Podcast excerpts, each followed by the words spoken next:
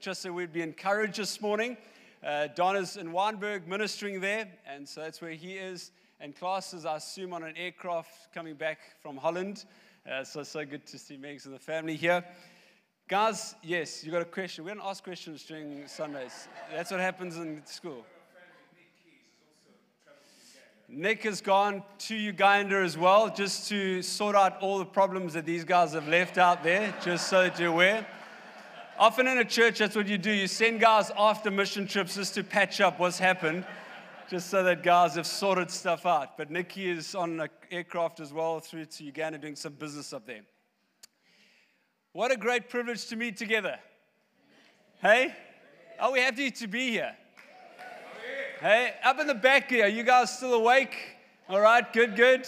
All right, someone told me that those are the best seats in the house, even though I often say those are the cheap seats in the house. But anyway, it's so good to see you guys, and it's so great to be standing here in front of you this morning. I've grown up in a local church all my life. Megan and I, both of us, I remember sleeping underneath the chairs uh, during worship evenings and times as families, getting up early, packing the trailer with sound gear, leaving at sort of six o'clock in the morning from our farm up the north coast, and really just serving the life of the church. Uh, we love the local church. We've been part of the local church all of our lives.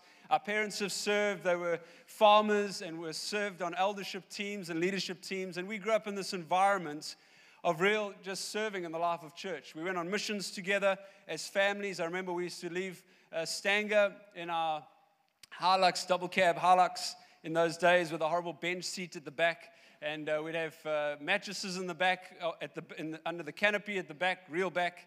And we would go up to Botswana, to Gaborone, and spend a weekend doing some ministry, do some street ministry. And, uh, and then we would, Sunday afternoon after the meeting, we would head back uh, to town. And living in a life where your parents served Christ passionately, for my brother and I, it became such an easy thing to emulate. We just lived in the space of just serving Christ and loving Him. I remember even my matric year, um, we used to go every year up to Bloemfontein to a big conference with about 4,000 leaders that used to meet. And I remember my matric year, it was in September, so I think it's before our main final exams. And I said to my mom, Mom, do you think we should go this year? And I remember her saying, This is far more important than your matric. I remember her saying that. My mom, my mom was an academic. If my dad said it, I'd believe him. I'd like, yeah, you don't care. But I remember her saying, this has far more eternal value. I remember her saying that. I, remember I just sat there going, what? Did this come out of my mom's mouth? And we went up. And I remember one of the years we were at that meeting during a time of worship. It was totally quiet, 4,000 people in a massive arena, total quiet. And all of a sudden, we heard what sounded like a choir singing in like an echoey room. And it was a sound that started, I can still remember where I stood, and I, I remember see, hearing the sound, and everyone was dead quiet 4,000 people. And the sound started to, like, like a choir, started to sing in the corner, and it started to move in this building. This angelic sound. And eventually, this whole building erupted in just spontaneous worship. And we all left that day. I remember saying, We've heard the angels sing. You see, it's in these moments when you grow up in family that cherish the local church, that love serving Christ, that see the value in giving it all up for the sake of the King and his kingdom. I remember in youth, as a teenager, as we experienced something of the Toronto blessing. I don't know how many of us were serving Christ during those days. Those were wild days. I think there was some stuff that went down that I'm like, I don't know if that was Jesus or what the heck what that was. But that stuff came and it was like interesting, and we were in the newspapers. You know, the newspaper guys would come to church and there'd be some wacko things happening in the meeting. But man, we were frothing for more. We were passionate for God. We desired Him. We desired Him to intervene, to, to disrupt the normalities of our religiosity. For us to count for Christ was something that we were so passionate about. It wasn't because of great lights or a cool vibe, it was because of there's a pursuit after His presence, a pursuit after His anointing, a pursuit after His glory. And that only took place because we found ourselves linked into the life of local church. I can imagine my parents, like Joshua and Joshua 24, where as he was preparing the people, he declared and he said in verse 15, in the latter part of that verse, he says, But as for me and my house, we will serve the Lord. It was like my parents, that was the overarching theme over our lives as, as two young men as we grew up in our home was like, as for me and my house, my parents would say, This family will serve the Lord. Joshua was reminding the people in that portion of scripture of all the good things that God had done something of all the past things that God had achieved the deliverance, Him setting them free, Him delivering them into a place of freedom. But yet He was pointing out the importance at that moment for them to choose. It was a choice. He brought these Israelites to a point where he said, God has done all these great things, but the future is before us, and you need to choose. You need to choose this day as to who you will serve. You will choose this day as to what the rest of your life will entail and what it will count for. And at that moment, he says to these people, he says, You can choose whatever you want, but one thing I want to remind you is this family, this household, servants all, will choose the importance of family, but the importance of serving the Lord. I don't know if you've noticed at the entrance through those doors at the back, there is a sign on the left wall, a big black sign that says, This is home. I don't know if you've noticed that. Maybe you haven't noticed that. But through those doors on the left, there's a sign that says, This is home. The heart behind this was that every single time we would arrive here on a Sunday, there would be a choice in our hearts, a decision, something of what Joshua's declared. A decision as we enter, it's not telling us this is home, it's a call to us to say, Is this home? A decision to be made to be able to go, God, where have you called me to serve? Where have you called me to give my life? Where have you called me to build into the lives of people? This is home. This is the space that you're calling me to play a part. Joshua was reminding these Israelites. He's saying to them, guys, you need to nail down this season of your hearts. You need to nail down something of the purpose and you need to call it. Don't leave it open ended. Don't keep looking in. Don't keep saying, well, let's see. We'll give it another month. Let's just see if God is faithful. Let's see if this community is what it takes. No, no, no. We need to make a call right now to say, this is home. Every local church, Meg and I have ever been part of as we've journeyed with our children, I don't think we've ever visited a church. It's always been as we've arrived, we've sensed the call of God to say that this is home, and if this is home, God, we can play a part.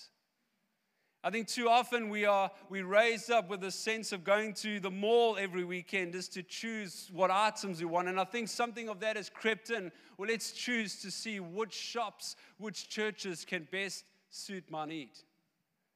But the reality is that even as Joshua said right then, we need to call it. I feel that even this morning and over the next season, God is going to call us as a people to nail down where is home. Where is home? Will it be all perfect? No, look around you. That's why. There's people seated next to you. That's why it won't be perfect. But in this moment, I feel like God is calling us to call home. Home is a special place. It's where the family gathers, it's where laughter happens, fun, laugh, but also pain and vulnerability. A sense of hope is experienced from those in the pram, those little guys and girls out there, all the way through to those in retirement age. And I want to commend you, older folk, the grey heads. I've got some. I'm getting there. I want to commend you because you guys are modeling something. You guys are playing a part. Maybe you feel, ah, oh, we're irrelevant. Ah, oh, you know, we're not that cool anymore. You know, we still, we could, if we could, we'd wear stokies to church, you know, that type of thing.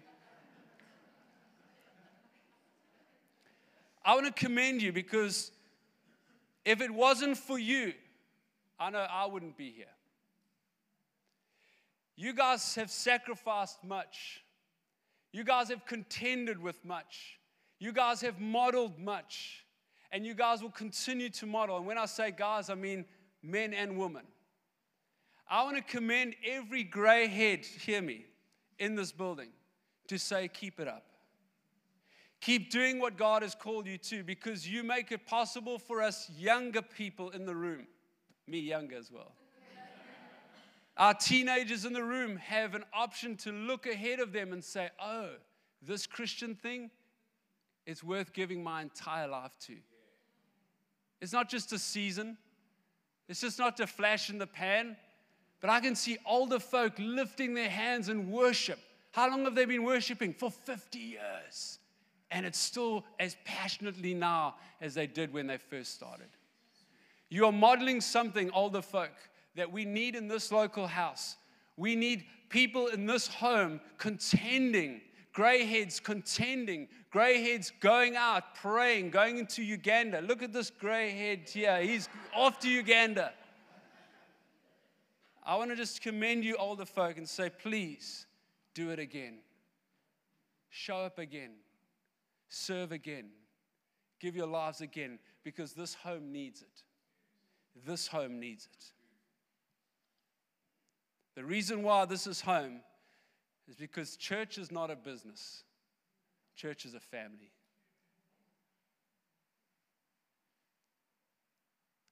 Church is a family, not a business. Ephesians 2, verse 19 says, Consequently, you are no longer foreigners and strangers, but fellow citizens with God's people and also members of his household. Interesting. You were taken from one place, a place of darkness, and he says you're placed into a place, a new place, a place of life. You didn't belong. The ESV uses the, the language alien. You once had, were green and traveled on things in the sky. You didn't belong here. You didn't even have a passport or an ID. And you had a whole bunch of Americans looking for you all the time. And now you find yourself part of the family. It's a beautiful thing. Once I was removed, now I'm included. Once I was alienated, but now I'm part of a household. Why? Because I've become a son and a daughter. If you ever came to the McKinleys for Christmas, often the Christmas experience would be a hot roast in the middle of KwaZulu Natal where all of us were sweating by the time we arrived. But we were adamant. We were not having anything uncooked. It all had to be real. And you'd arrive there, and it's amazing because I watched as a family gathered, everyone would bring something. And we knew if it was going to be good starters or not as to which aunt was asked to do starters. Aunt number one would arrive with this, aunt number two, and the cousins would arrive, and so and so's made some pudding, and so and so's done this, and so and so's arrived with these drinks, and everyone has come and has contributed to our time of Christmas. There was chaos squeezed into a house, wherever it was, lots going on, and you'll all be given a chore. It might be peeling potatoes, might be carving the roast, or maybe even taking photos. That was, that's a big deal, right? Taking photos of what's going on. Everyone was given something to do. Even afterwards, I remember there was always this whole big need to wash dishes. Yeah, yeah? I'm sure you all know these things. Now, I want to say that washing dishes is not the calling on my life. washing dishes is not something that I'm passionate about or excited about. But one thing I am passionate and excited about is family. And so that means I wash the dishes. I'm not really good at sweeping. I've learned. It's not my call in my life. I'm not passionate about it, but I'm passionate about family.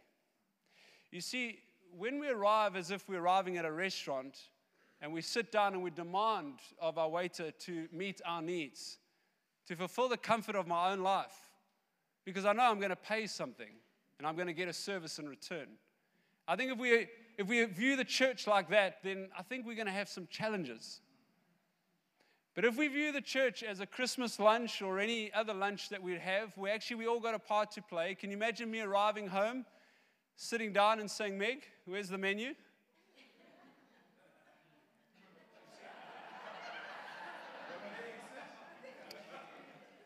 She'd be very quick to show me where the door is. or where the dishes are, one of the two.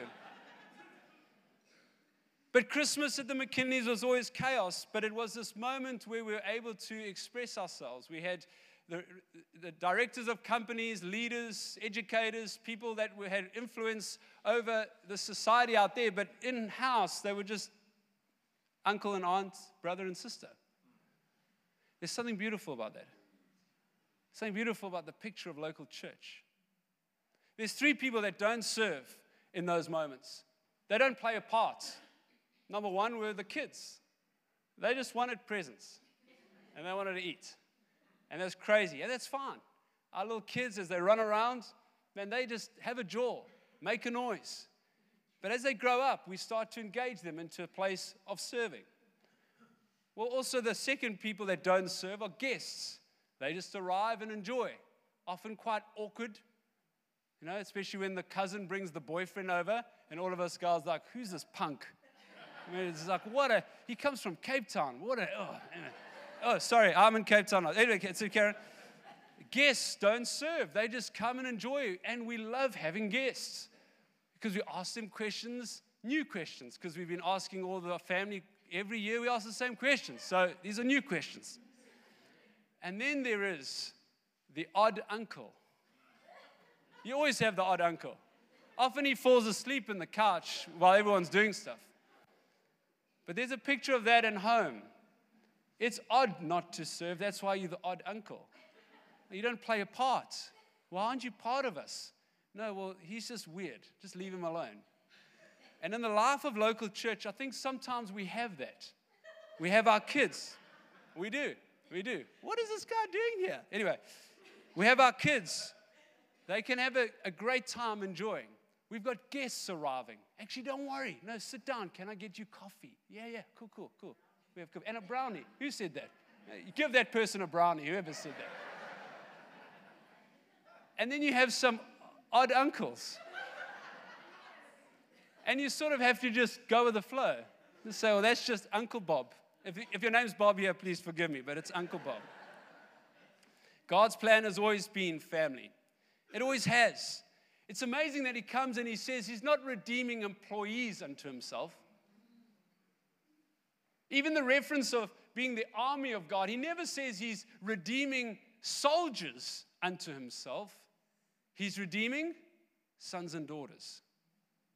He's redeeming the family. He wants to use the family of God to impact this world. 2 Corinthians 6, verse 18 says, And I will be a father to you and you will be my sons and daughters, says the Lord Almighty.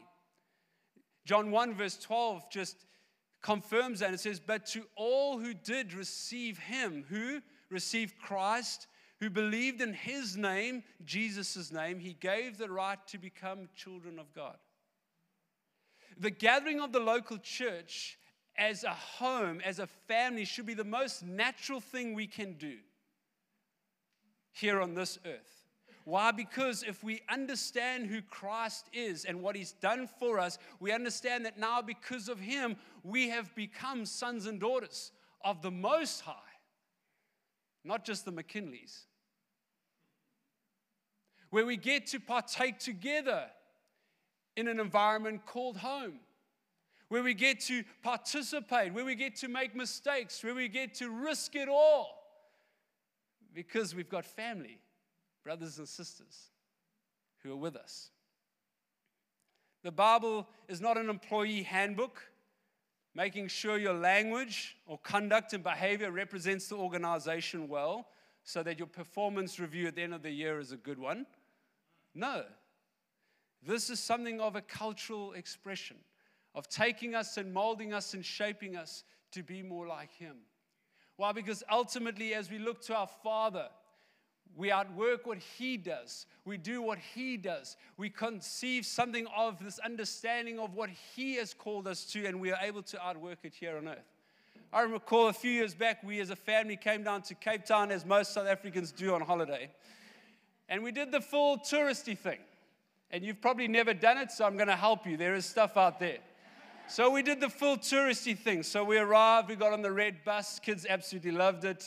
Not really. And then we we saw the whole sights. We got on the cableway up to the top of Table Mountain. We walked around. We saw some sweaty people coming up a section. We're like, bro, there's a cable there. Why are you walking up here? Helping people. But then we went on this one thing that we hadn't ever done before, which was the harbor cruise. It's beautiful. Not really, but it's beautiful.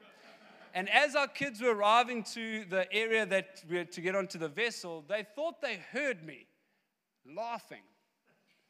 And they're like, Dad's, I thought Dad was back. Anyway, so as they came around the corner, there were these seals sitting. Now, if you've ever heard a seal call, that's apparently what my laugh sounds like. They literally said, We thought dad was below here, but as we came around the corner, there these seals going. now, my laugh does not sound like that. But from that moment, do not nod in the front row. But hey, but as we came around, as we came around, I saw these seals and I was like, oh, this is cool. And then they started ripping me, you know? Dad, you sound like a seal, you this, you that, and a whole bunch of stuff. But the interesting part was that the other day I walked into our, our living room and there's my little daughter watching something humorous. And of course, she starts to laugh. I say, Ruthie, where did you learn how to laugh like that? And Meg came around the corner and says, Well, do you know who her dad is? but why? Because we, we look at our father and we, we glean from our father. And every single one of us, as we are God's sons and daughters, we are gleaning from the Father. And we're able to say, actually, as we together connect into this community, it's because of Him. He's shaping us, molding us, so that ultimately every single one of us can step into an environment like this and say, This is home. This is home. So quickly, that is Cape Town.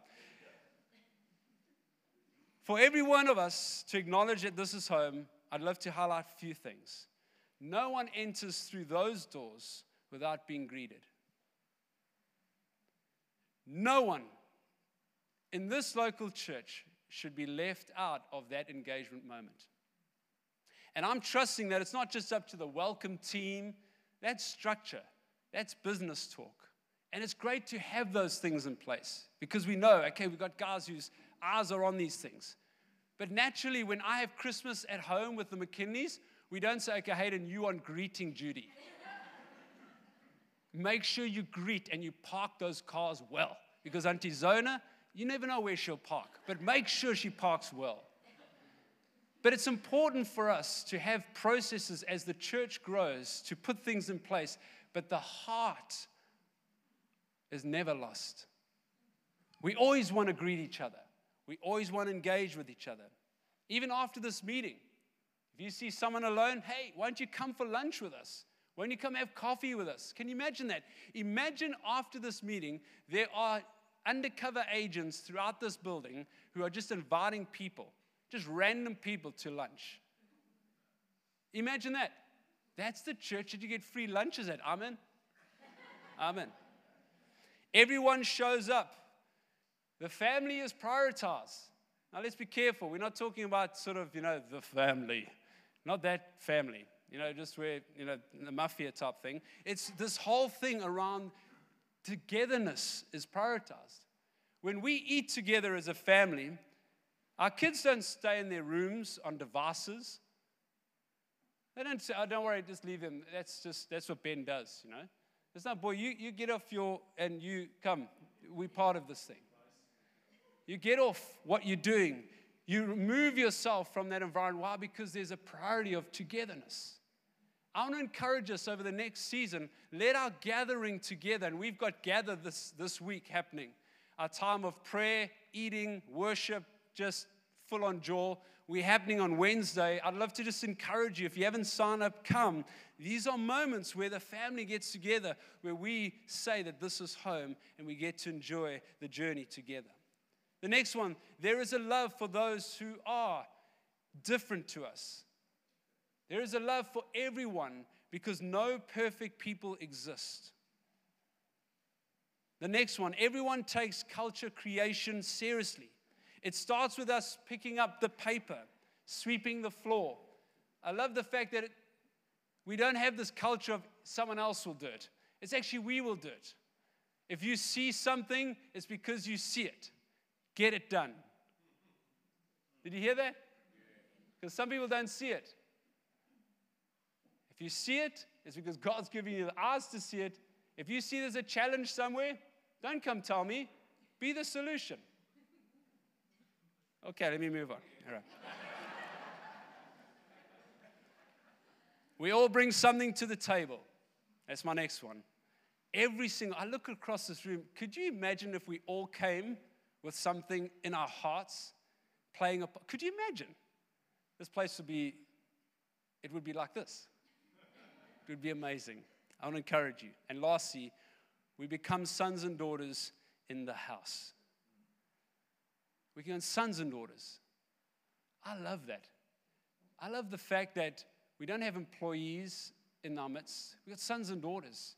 We've got people that are playing a part because of who they are. I remember when our kids were young, when I was running a business, Meg would bring the kids, and it was always when they arrived, they wanted to go on the forklift.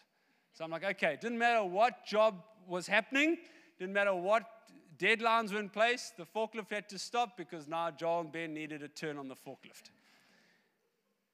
Now they could do that. Why? Because their dad was the boss. Can you imagine one of my staff saying, Hey, boss, I just want to go and play a bit, do a bit of thing? I'd say, buddy, you need to find another job. Because they were there because of contract. But my boys would arrive as sons. And there's something of a beautiful picture that as we enter into the space that God has us as a church, as sons and daughters, there's privileges that we get to enjoy. There's privileges that you and I get to live with as we give ourselves into this, not because we've signed a membership document, it's because our hearts are with this community. We are sons and daughters of God. We have Lenten. So, as we look at the end of this 2023, can you imagine? You know, it's only like four months left till Christmas or something like that. Okay, did you hear that? Four months or five months left till Christmas. Quick things I want to help us with. May the, the remainder of 2023, may we be known for this that we make Jesus Christ Lord of our lives. And if you've not done that this morning, I pray that you would do that, that you would surrender your hearts to Christ. Number two, that we would make common ground home, that truly this would be home for you, that it will be a place where you are able to enjoy the expression of your Christian faith. Number three, that we would show up and play a part. Many different skill sets in the room, but we'd all play a part in what God has called us to do. Number four, we would make serving once a month part of your family rhythm. I want to encourage you. If you've never done that, try it out. It's good for you, especially in winter when you have to wake up early. But a rhythm, a rhythm. If we know this is the rhythm of our lives, then it becomes something that we do. Number five, we would exist for those who are not here. Can I say that again? Absolutely. Absolutely. But we would exist for those who are not here. Those who are not here. The local church is the only organization that exists for its non members. Not to become members, it exists for its non members. And I trust that we'd be able to crank up the invitational culture over the next couple months. That we'd be inviting people into this community, that they would also be ones who would say that this is home. And lastly, we would say yes more than no. It's one thing I learned when I was young as a 19 year old. One of the leaders came and said, Marc, the best thing you can ever learn is to say yes more than no. Because if you say more, no more than yes, you'll isolate yourself and people won't engage with you because they're scared that you're just going to say no all the time. When we all stand as the worship team comes.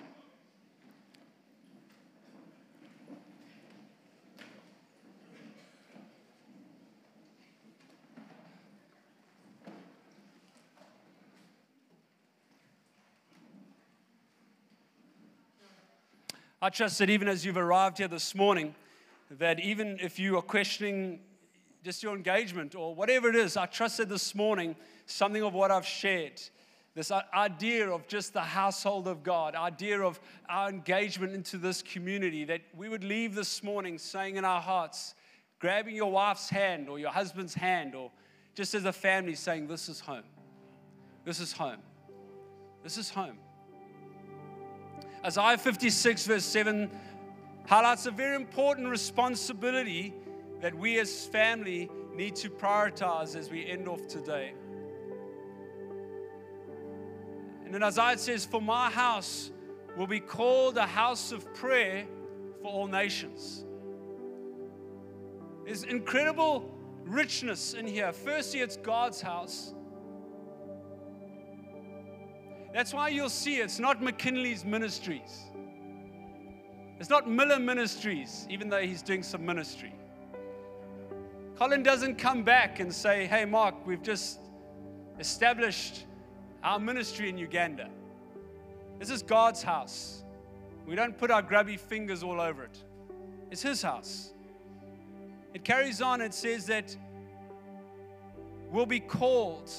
That 1 Peter 2, verse 9 says, We are the called out ones. It's like there's a call upon us to be this house, to be His house to this community. Secondly, it says we are a praying house. Wednesday night, we will be praying together at our gather events. But that we'd be a praying house, not a house of jaw, of vibe, but a house devoted to our dependence in who He is. That's what prayer does. And lastly, that we would be a house for all nations. That means sending people to Uganda is something that we do so easily because we don't exist just for this street address, but we desire to be a praying house that emulates who God is here on planet Earth for the nations of the world. Because ultimately, the nations will be our inheritance. So, as we end off, I trust that if you want to respond in prayer, that the prayer that I trust that you would respond with is firstly to make Lord Jesus Christ the King of your life. Secondly, for a fresh engagement as a church family. To say, God, I've been on the fence for some time now, but this morning there is something of an engagement. As for me and my house, we will serve the Lord. And lastly, off the back of this Uganda trip, maybe God has stirred your heart to say, God, I desire to be more missional to reach those who are far from you. I trust that this morning, as we worship in this last song, that God would do something in your hearts, that maybe after the meeting, you would come here to the front, my right, your left, so that our team would be able to pray with you. Thank you, Claudette.